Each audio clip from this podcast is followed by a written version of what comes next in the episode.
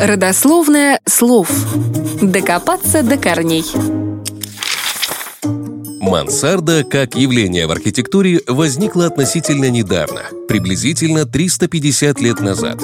Это была реакция архитекторов на административные ограничения по этажности городской застройки – Дело в том, что в начале 17 века король Людовик XIV озаботился сохранностью исторического облика Парижа и для этого даже ввел налог на этажность домов, которые перекрывали собой архитектурные виды французской столицы.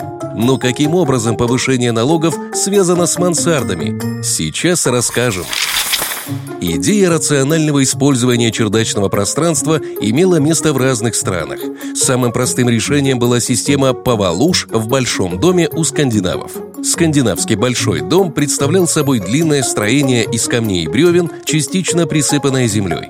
По бокам к основному общему помещению пристраивались небольшие комнаты, которые использовали как спальни семейные пары. Эти комнаты не отапливались, а тепло от очага в них поступало очень плохо.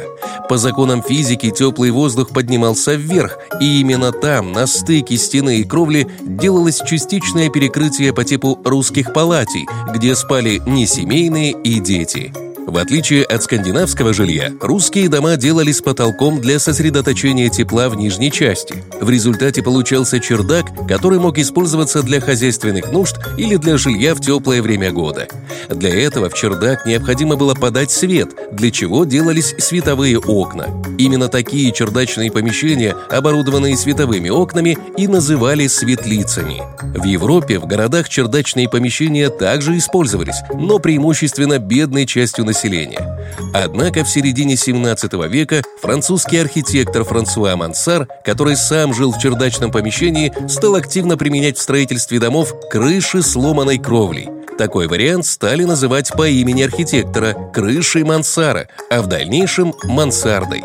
Позднее название перешло и на сам чердак. Мансарда стала очень популярна, так как обеспечивала большое пространство на чердаке. В то время налог на жилье брался по этажам, а чердак этажом не считался, а значит, увеличив площадь одноэтажного дома в два раза за счет обустройства чердака в жилое помещение, платить дополнительного налога было не нужно. В XIX веке мансарды с низкой арендной платой начали заселять художники и прочие представители мира искусства. Они жили, общались и устраивали выставки в комнатах под крышей. Постепенно мансарда стала популярным местом проживания во Франции, а в 20 столетии мансарды стали популярны и во всех странах Западной Европы, и даже в Америке.